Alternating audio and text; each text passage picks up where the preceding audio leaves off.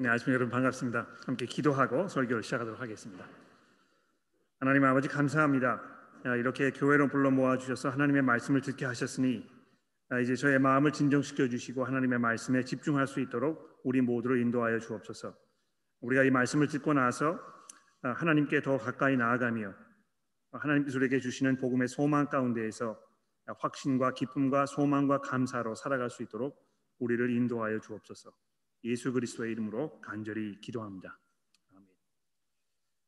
자녀가 태어나고 건강하게 자라서 자신의 삶을 책임질 줄 아는 성인으로 성숙해 가는 것 아, 이것을 보는 것이 부모에게는 가장 기쁘고 또 큰 영광이요 축복이라고 얘기할 수 있을 것입니다. 반면에 아이가 꿈과 몸과 마음에서 성장이 더디어서 같은 또래의 다른 친구들보다 뒤처지고 있다면 아, 그것은 정말 부모로서 감당하기 어려운 그런 가장 가슴 아프고 고통스러운 아, 그런 일일 것입니다. 아, 그리스도인으로 살아가는 데 있어서도 반륙이 부진한 경우를 우리가 종종 보게 되는 것입니다. 복음과 동떨어진 말과 행동 속에서 아, 살아, 살아가고 있다든지 또 이 세상 사람들이 품고 있는 욕심이나 허황된 꿈을 똑같이 가지고 있다든지 또 하나님의 뜻과 마음을 잘 이해하지 못하고 하나님을 아는 일에 이 성장하지 못해서 아, 지난 10년 동안 가지고 있던 질문이 아직도 해결되지 못하고 제자리를 맴돌고 있는 아, 그런 안타까운 경우를 우리가 종종 목격하게 되는 것입니다. 아, 이와 같이 이 신앙의 어떤 그 발육 부진 현상을 목격하는 것도 굉장히 안타까운 일입니다만 발육 부진을 안타까워하지 아니하고 심지어 이것을 당연시하거나 또 대수롭지 않게 여기는 이런 안일함을 보는 것도 역시 몹시 안타까운 일이 아닐 수 없습니다. 이 종종 신앙생활을 자전거를 타는 것과 이렇게 비교하는 경우를 우리가 종종 듣게 되는데요. 물론 이 페달을 밟지 않고 제자리에 넘어지, 넘어지지 않으면서 이 서 있는 그런 재주를 부리는 분들이 종종 있기는 합니다만 일반적으로 자전거는 앞으로 전진하지 않으면 넘어질 수밖에 없게 되어 있습니다. 이 그리스도인의 삶도 그와 별반 다르지 않은데요. 이 성장이 멈추고 아, 제자리에서 정체된 상태가 오래 유지되면 신앙이 퇴보하는 것이 아니고 실족하여 넘어지게 될 수밖에 없음을 우리가 감안한다면 이 성숙으로 나아가지 않는 신앙생활을 하고 있는 것이 정말 심각한 아, 그런 일이 아닐 수 없다는 것입니다. 그래서 아, 오늘 우리가 고린도 전서의 말씀을 들으면서 아, 우리 자신의 모습을 좀 뒤돌아보는 그런 그 시간을 가지면서 우리가 어떻게 전진할 것인가, 어떻게 신앙의 성숙을 향하여 나아갈 것인가 이런 것들을 좀 돌아보게 되기를 바랍니다. 이 고린도전서 1장 10절부터 사도 바울이 이 고린도 교회 내에 발생한 이 분쟁의 문제를 다루고 있습니다. 아, 경우에 따라서는 분쟁이 일어나는 것이 아, 필수적이고 다행인 이런 경우도 없지 않아 있습니다. 아, 다시 말씀드릴까요? 아, 경우에 따라서는요 교회 안에서 아, 분쟁이 일어나거나 또 아, 분열이 일어나는 것이 필수적이고 다행스러운 일이 아닐 밖에 없는 그런 경우도 있다는 것입니다. 아, 교회 안에 거짓 가르침이 들어와서 교우들의 마음과 생각을 혼잡하게 하는 일이 발생하였다면 당연히 누군가 일어나서 그것을 지적하고 복음에 합당하지 못한 일을 시정할 수 있도록 요구하는 것이 너무너무 당연한 일 아니겠습니까? 여러분 뭐 나중에 우리가 이제 고린도전서 뒷부분을 볼 때 살펴보게 되겠습니다만 이 11장 19절 같은 곳에 넘어가게 되면 실제로 사도 바울이 이렇게 얘기합니다. 너희 중에 파당이 있어야 너희 중에 옳다 인정받는 자들이 나타나게 될 것이다.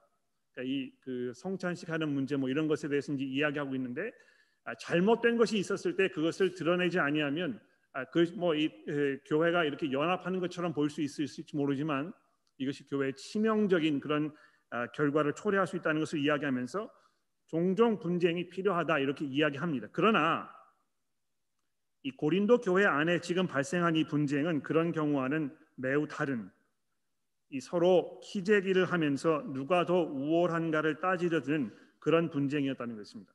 그래서 이것이 얼마나 어처구니 없는 상황이었는지 이런 거 우리가 돌아보게 되는데요. 사실 이 고린도 교회 이런 모습을 보면서 우리가 코웃음을 칠 수 있을지 모르겠습니다만 이러한 상황이 현대 교회 안에서도 심지어는 우리 안에서도 종종 발생할 수 있다는 것을 우리가 인정하지 않으면 안 될 것입니다.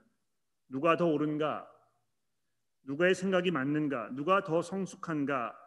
누가 더 성경을 많이 알고 있는가, 누가 교회에 대해서 더 깊은 이해를 하고 있는가 이런 것들의 문제가 세워지기 그룹을 모여서 성경을 공부할 때 여실히 드러나는 이런 경우를 종종 보게 되는 것입니다. 심지어는 사역을 준비하면서 계획하는 이런 운영위원회라든지 목회팀에서조차 이 회의를 할 때 자기의 생각과 주장이 앞서면서 마찰이 생기고 분열이 일어날 그런 조짐이 얼마든지 있는 것입니다.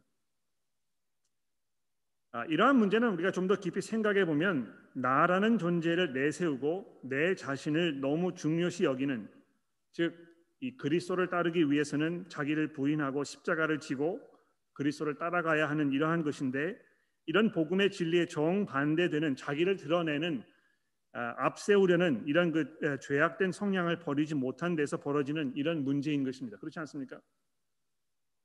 그래서 사도 바울이 이 교회의 분열의 문제를 다루면서 무엇을 이야기하고 있는 것입니까? 이 하나님의 지혜인 복음에 대하여 말씀하면서 이 십자가의 도에 대해서 지금 우리에게 계속하여 다루고 있는 것입니다. 아, 여러분 십자가의 도에 대해서 사도 바울이 뭐라고 이야기하였습니까? 아, 지난주 본문 말씀이었던 그 2장 4절 말씀에 보시면 내 말과 전도함이 설득력에 있는 지혜의 말로 하지 아니하고 다만 성령의 나타나심과 능력으로 하여 너희 믿음이 사랑의 지혜에 있지 아니하고 다만 하나님의 능력에 있게 하려 하였노라 이렇게 하면서 아, 어떤 그 세상의 지혜와는 정반대된 아, 이런 그 하나님의 지혜에 대해서 사도 바울이 아, 지금 말씀하고 있습니다.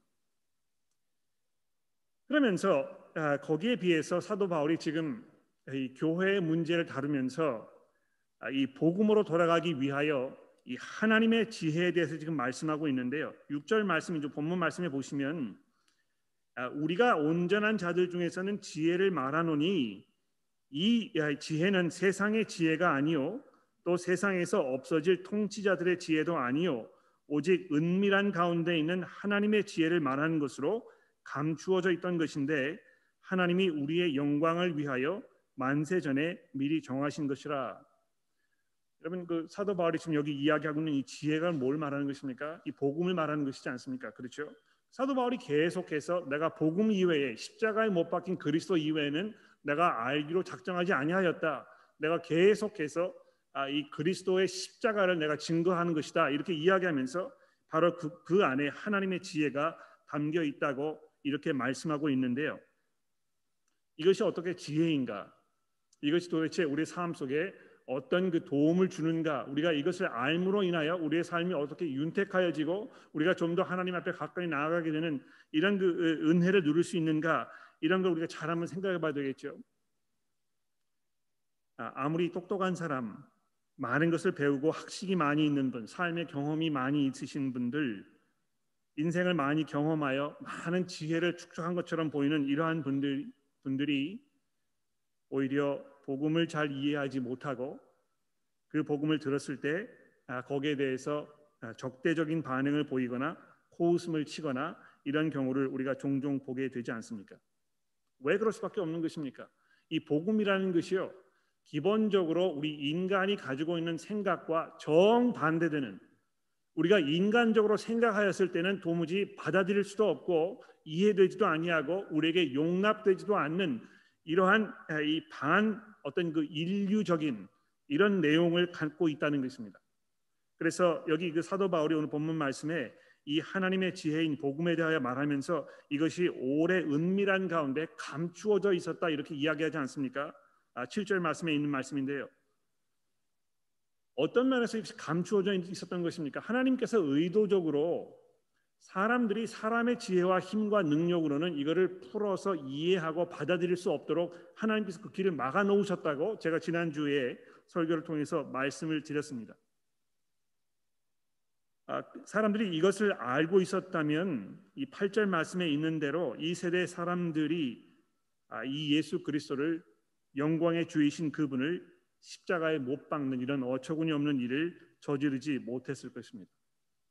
바로 그러한 그 보잘것없는 또는 초라한 참 어처구니 없는 아, 그런 그리스도의 모습 속에 하나님의 능력과 하나님의 은혜와 하나님의 지혜가 온전히 충만하게 담겨 있다는 이 성경의 진리가 도무지 이해가 되지 않는 것입니다. 아, 근데 여러분 그 다른 거를 뭐 말씀드리기 이전에요. 여기 이 하나님의 지혜인 이 복음에 대해서 이야기하면서 오랫동안 감추어져 있었지만 아, 이 7절 마지막 부분에 뭐라고 되어 있습니까? 하나님이 우리의 영광을 위하여 이렇게 되어 있습니다. 예, 오랫동안 감추어져 있었지만 우리의 영광을 위하여 하나님께서 이것을 나타내셨다는 것입니다. 아, 복음이 결국은 여러분과 저에게 이 하나님께서 예비해 놓으신 영광을 누리도록 하는 정말 최고의 가치가 있는 정말 우리가 모든 것을 걸을 만한 이런 충분한 가치가 있는 이런 하나님의 은혜라고 사도 바울이 말씀하고 있는 것을 주목해 보십시오. 여러분 이 고린도 교회 성도들이요 세상의 어떤 지혜라든지 세상이 그 가치를 가치 있게 여기는 어떤 뭐 명성이라든지 명예라든지 성공이라든지 세상 사람들이 어떤 생각하는 깊은 학식이라든지 이런 것을 많이 추구하면서 거기에 귀가 솔깃하여 마치 그것이 자기를 부유하게 하고 삶을 윤택하게 하는 것처럼 이렇게 생각하였습니다만 거기에 비해서 사도 바울이 지금 이 복음에 대하여 이야기하면서 여러분과 저의 궁극적인 영광을 위하여 즉 하나님께서 가지고 계시는 이 창조주로서의 그 영광과 그 권세와 능력을 우리가 함께 누릴 수 있는 그것을 위하여 이 복음을 우리에게 주셨다는 이 놀라운 말씀을 여러분 한번 생각해 보십시오. 그러니까 이 사도 바울이 뭐 다른 이 신약 성경의 다른 부분에서 아, 예수 그리스도의 복음에 대해서 이야기하면서 내가 그것 이외에는 다른 것을 알지 아니하기로 내가 작정하였고 그래서 내가 그것을 알았을 때 다른 모든 것들을 다 배설물처럼 여겼고 아, 그 안에 하늘의 이 모든 보화가 담겨 있고 이런 여러 가지 방법을 통하여 이 복음의 우월성에 대해서 우리에게 설명하고 있지 아니합니까? 우리가 인간의 어떤 업적이라든지 경험이라든지 학식이라든지 이런 것을 집중하여 바라보면서 이 복음의 위대함과 복음을 통해 우리가 누리는 이 연합함 이런 것들을 잊어버리고 놓치지 말아야 할 것입니다. 두 번째로 말씀드리고 싶은 것은요. 바로 이것이 성령이 아니고는 도무지 사람들이 이해할 수가 없다는 것입니다. 그러니까 여기 10절 말씀해 보십시오. 오직 하나님이 성령으로 이것을 우리에게 보이셨으니 이 굉장히 중요한 말씀인 것 같아요. 우리가 어떻게 이 복음 안에 담겨 있는 하나님의 지혜와 하나님의 능력을 정말 하나님의 지혜와 능력으로 우리가 이해하고 받아들이고 경험할 수 있는 것입니까? 성령이 아니고는 이것이 가능하지 않다는 것입니다. 그래서 이 성령은 모든 것 곧 하나님의 깊은 것까지 통달하시는 이러한 분이시라고 10절에 이야기하면서 사람의 일을 사람의 속에 있는 영 이외에 누가 알리오 이와 같이 하나님의 일도 하나님의 영 이외에는 아무도 알지 못하느니라 우리가 세상의 영을 받지 아니하고 오직 하나님의 하나님으로부터 온 영을 받았으니 우리는 아, 이는 우리로 하여금 하나님께서 우리에게 은혜로 주신 것을 알게 하려 하심이니라. 여러분 우리가 어떻게 하나님의 그 은혜를 그 은혜로 알아차릴 수 있겠습니까? 우리가 어떻게 이것을 소화하고 받아들여서 정말 아, 하나님의 그 지혜로 받아들이고 하나님의 은혜로 이해할 수 있게 되는 것입니까? 성령이 아니고는 이것이 가능하지 않다는 것입니다. 여러분 이, 이, 예, 이게 이제 그 양날이 선 검과 같은 그런 말씀인데요. 한편으로는 이미 여러분께서 마음속에 내가 죄인이지만 예수 그리스도의 죽음과 부활을 통하여 내가 하나님께 용서를 얻었고 그래서 내가 거듭나서 이제 하나님의 그 백성으로 이 땅에서 소망과 믿음 가운데 살아갈 수 있다는 것을 믿음으로 고백하고 살고 계신다면 이 뭘 말하는 것입니까? 이미 여러분의 삶 가운데 성령께서 아주 강하게 역사하고 계신다는 것입니다. 여러분 그 어, 이건 이제 오해하지 말아야 되는데요. 아, 종종 제가 이렇게 그 보니까 교회 안에서 아, 성령 세례를 새로 받아야 한다고 이렇게 말씀하시는 아, 분들이 종종 있습니다. 이 대단한 오해인 것 같아요. 어, 성령께서 존재하지 아니하시면 성령께서 우리의 마음 가운데 역사하고 계시지 아니하시면 예수를 주로 고백할 수도 없고 또 그리스도를 따라 살 수도 없게 되는 것입니다. 하나님의 것을 우리가 이해할 수 없고 하나님의 그 것을 이해한 것을 통해서 그것을 삶에 실천하며 살아갈 수도 없게 되는 것입니다. 그런데 그럼에도 불구하고 여러분이 지금 아직 성령을 체험하지 못했기 때문에 다시 한번 뭐 이 성령의 어떤 그 재경험 이런 거를 해야 한다고 이야기하면 결국 여러분의 삶 속에는 성령께서 계시지 않는다는 것을 이야기하는 것이고 성령께서 계시지 아니하면 어떻게 우리가 하나님을 하나님으로 고백하고 예수 그리스도를 우리의 구주로 고백할 수 있게 되겠습니까? 그러니까 여러분 거기에 이 유혹되거나 속아 넘어가지 마십시오. 야 이거 내가 지금 성령을 가지고 있는 것인가? 성령께서 내 안에 역사하고 계신 것인가? 이것이 자꾸 혼란스럽고 또 불안하고 내가 이 성령을 좀 경험해야 되지 않겠는가 이렇게 해서 어떤 인위적인 방법으로 뭐 이 금식 기도를 한다든지 철야 기도를 한다든지 뭐 이 방언을 하기 위해서 뭐 온갖 노력을 한다든지 예, 이런 실수를 우리가 범할 수 있는데요. 여러분이 복음을 이해하고 그리스도 안에 살고 있으면 즉 예수 그리스도께서 내 삶의 구주이시라는 것을 우리가 믿음으로 고백할 수 있으면 성령께서 이미 여러분의 삶 가운데 아주 강하게 역사하고 계신다는 것입니다. 그래서 계속해서 이 13절에 보십시오. 우리가 이것을 말하거니와 사람의 지혜가 가르친 말로 하지 아니하고 오직 성령께서 가르치신 것으로 하니 영적인 일은 영적인 것으로 분별하느니라. 이제 뭐 번역이 약간 그 혼란스러울 수 있겠는데요. 아마 이 영적인 일은 영적인 사람들에게 이렇게 그 이해된다. 아마 그런 뜻을 지금 13절에 말하고 있는 것 같습니다. 자, 그리고 나서 이제 중요한 부분이 등장하는데 14절에 보시면 육에 속한 사람은 하나님의 성령의 일을 받지 아니하나니 이는 그것들이 그에게 어리석게 보이며 또 그는 그것을 알 수도 없나니 이러한 일은 영적으로 분별되기 때문이라 이렇게 하면서 여기 육에 속한 사람에 대하여 지금 14절에 말씀하고 있습니다. 여러분 여기 육에 속한 사람이라고 말하는 이 14절에 있는 이 사람은요. 성령이 있지 아니한 사람을 말하는 것입니다. 여러분이 여러분의 삶 가운데에서 아, 거듭남이 없고 그래서 예수 그리스도를 주로 고백하지 못하고 이렇게 하면 여러분은 육에 속한 사람인 것입니다. 육에 속해 있으면 뭐라고 되어 있습니까? 성령의 일을 받지 아니하며 그것들을 그것들이 그에게 어리석게 보이며 그것을 알 수도 없나니 이러한 것은 영적으로 분별되기 때문이라 즉 믿지 않는 구원받지 못한 이 세상 사람들과 똑같은 이런 상황에 있는 것을 말하는 것입니다. 그러니까 여러분 아, 이 성경을 읽으시면서 야 이거 나를 지금 얘기하는 것 같아.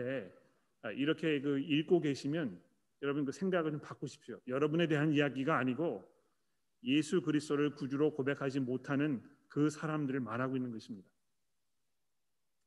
반면에 이 15절에 보시면 여기 이제 그 신령한 자라 이렇게 되어 있는데요.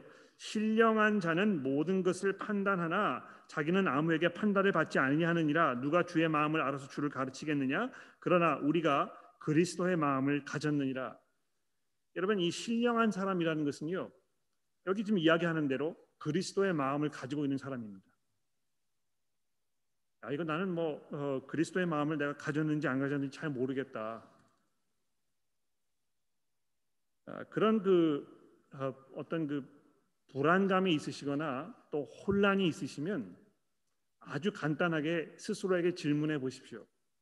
예수 그리스도께서 나의 구주이신가? 내가 그분을 나의 구주로 고백하고 내가 그분을 위하여 살겠다는 이런 그 마음의 의지가 있는가? 내가 그것을 뭐 잘하든지 잘하지 못하든지 이거를 떠나서 내가 그분을 구주로 고백할 수 있고 또 그래서 그분을 구주로 섬기는 섬기고 싶어하는 마음이 있다면 이미 여러분은 신령한 사람인 것입니다. 여기 이 신령하다는 말은요 영적인 사람이라는 걸 말하는 것입니다. 어떻게 영적인 사람이 될 수 있습니까? 성령께서 여러분의 마음 가운데 일하고 계시면 영적인 사람인 것입니다. 여기 영적인 사람 성령께서 마음속에 일하고 계시는 사람이라는 것은 뭐 어떤 그 신비한 체험을 하거나 그래서 뭐 방언이 쏟아지고 미래를 예언할 수 있고 어떤 그 큰 은사를 아, 그 아, 베풀 수 있는 이런 그 특별한 종류의 특별한 사람을 말하는 것이 아니고요. 모든 성도들이 성령을 가지고 있고 그리하여 그들이 바로 신령한 사람이라는 것을 말하고 있다는 것입니다. 그래서 사도 바울이 지금 이 그 고린도전서 1장과 2장의 이 전체적인 내용을 이야기하면서 뭐라고 이야기합니까? 내가 이 신령한 사람들에게는 이 온전한 사람들에게 내가 지혜를 얘기한다 이렇게 이야기하면서 이 고린도 교회 성도들에게 말하고 있지 않습니까?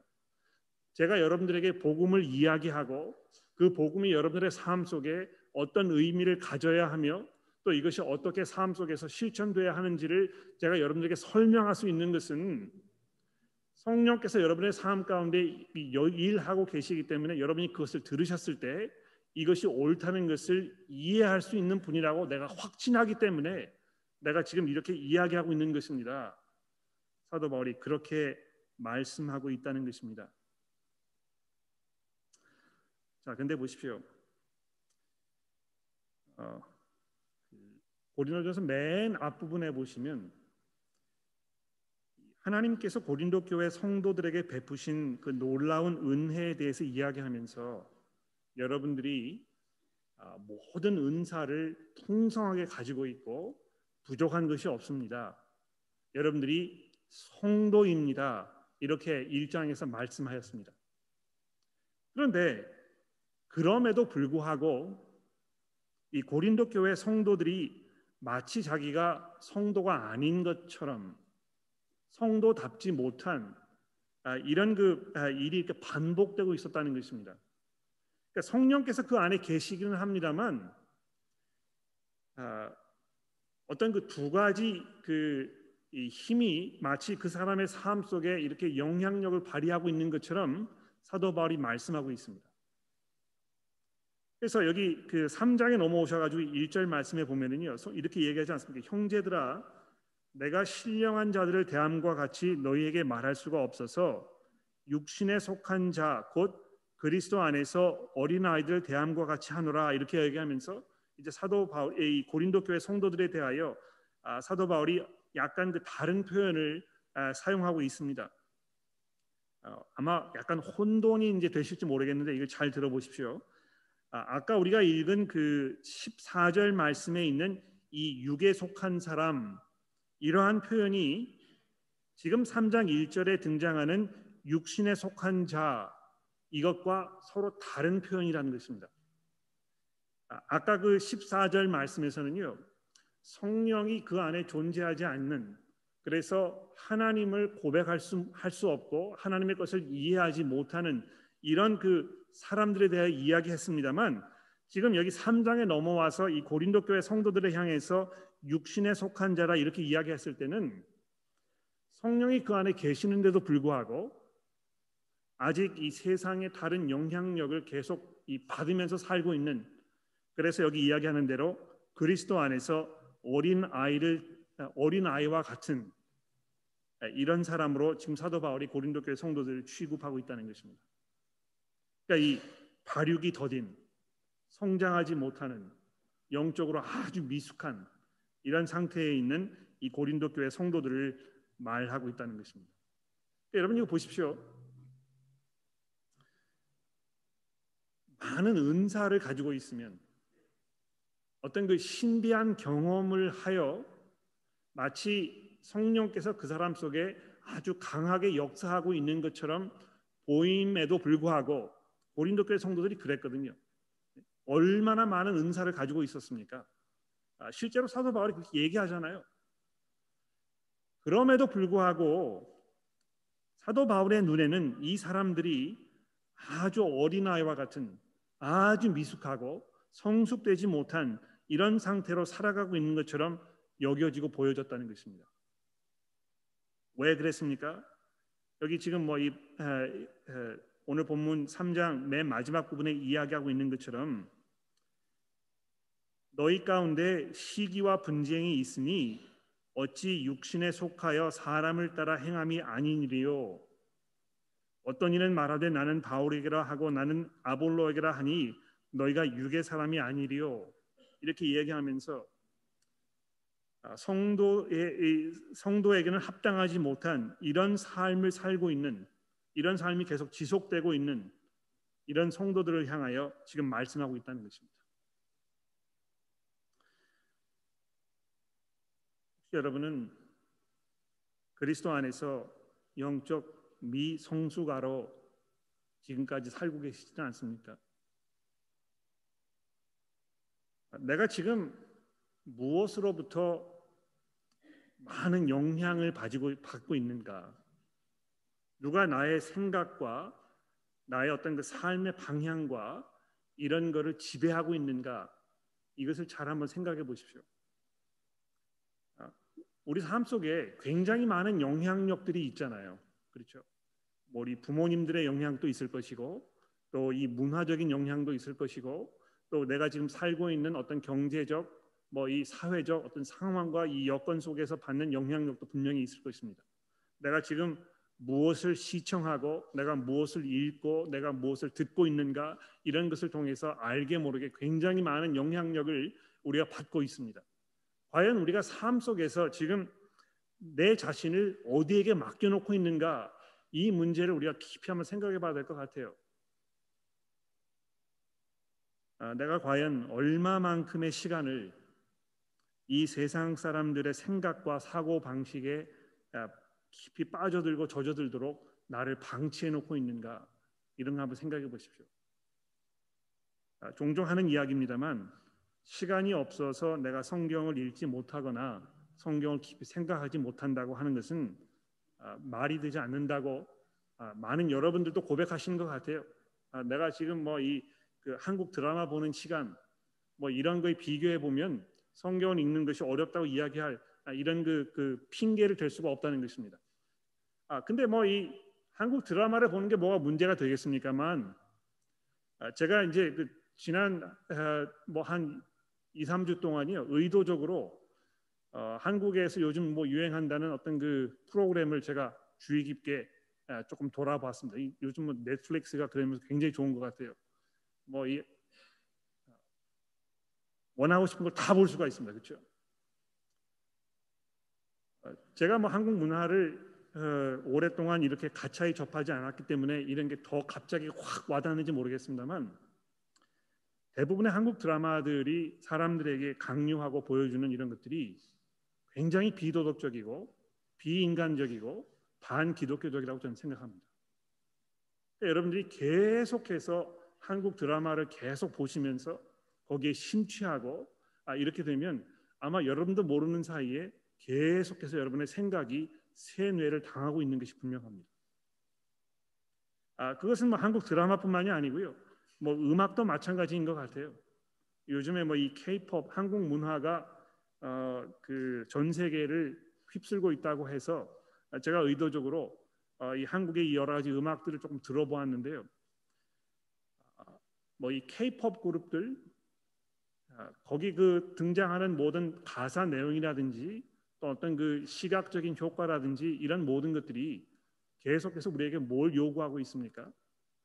반기독교적이고 반인간적이고 아, 이런 것들을 우리에게 요구하고 있는 것입니다.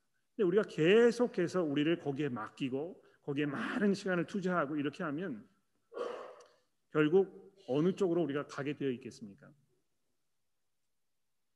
아, 그리스도 안에서 우리가 미성숙한 모습으로 계속 존재하고 있는 그 분명한 이유가 한 가지 있는 것 같아요. 하나님의 말씀으로 어, 내 삶을 다스리지 못하는 것입니다. 또 그런 기회를 나에게 주지 않는 것입니다. 뭐 삶이 바빠서 그랬든지 간에 또는 뭐 다른 그 그것이 그렇게 나에게 어, 매력적으로 다가오지 않기 때문에 그렇든지 또는 그리스도를 온전히 구주로 고백하는 삶이 나에게 너무 많은 희생과 수고를 요구하는 이런 삶이기 때문에 거기에 대한 기본적인 거부감이 있어서 그런 것인지 뭐 다양한 이유가 있겠습니다만 내 스스로를 이 그리스도의 권세 아래 그분의 다스림과 영향력 아래 자꾸 맡기고 아, 거기에 내 삶을 내어놓지 아니하면 결국은 우리가 이 고린도 교회 성도들처럼 성령 안에 있는데도 불구하고 그 성령의 것을 누리지 못하고 아, 그저 세상에 계속 끌려가는 이런 안타까운 상황을 반복하게 될 수 있을지 모르겠습니다. 아, 여러분 그리스도께서 아, 여러분의 삶의 구주시라고 고백하고 계십니까? 그렇다면 이미 여러분들은 신령한 사람들입니다.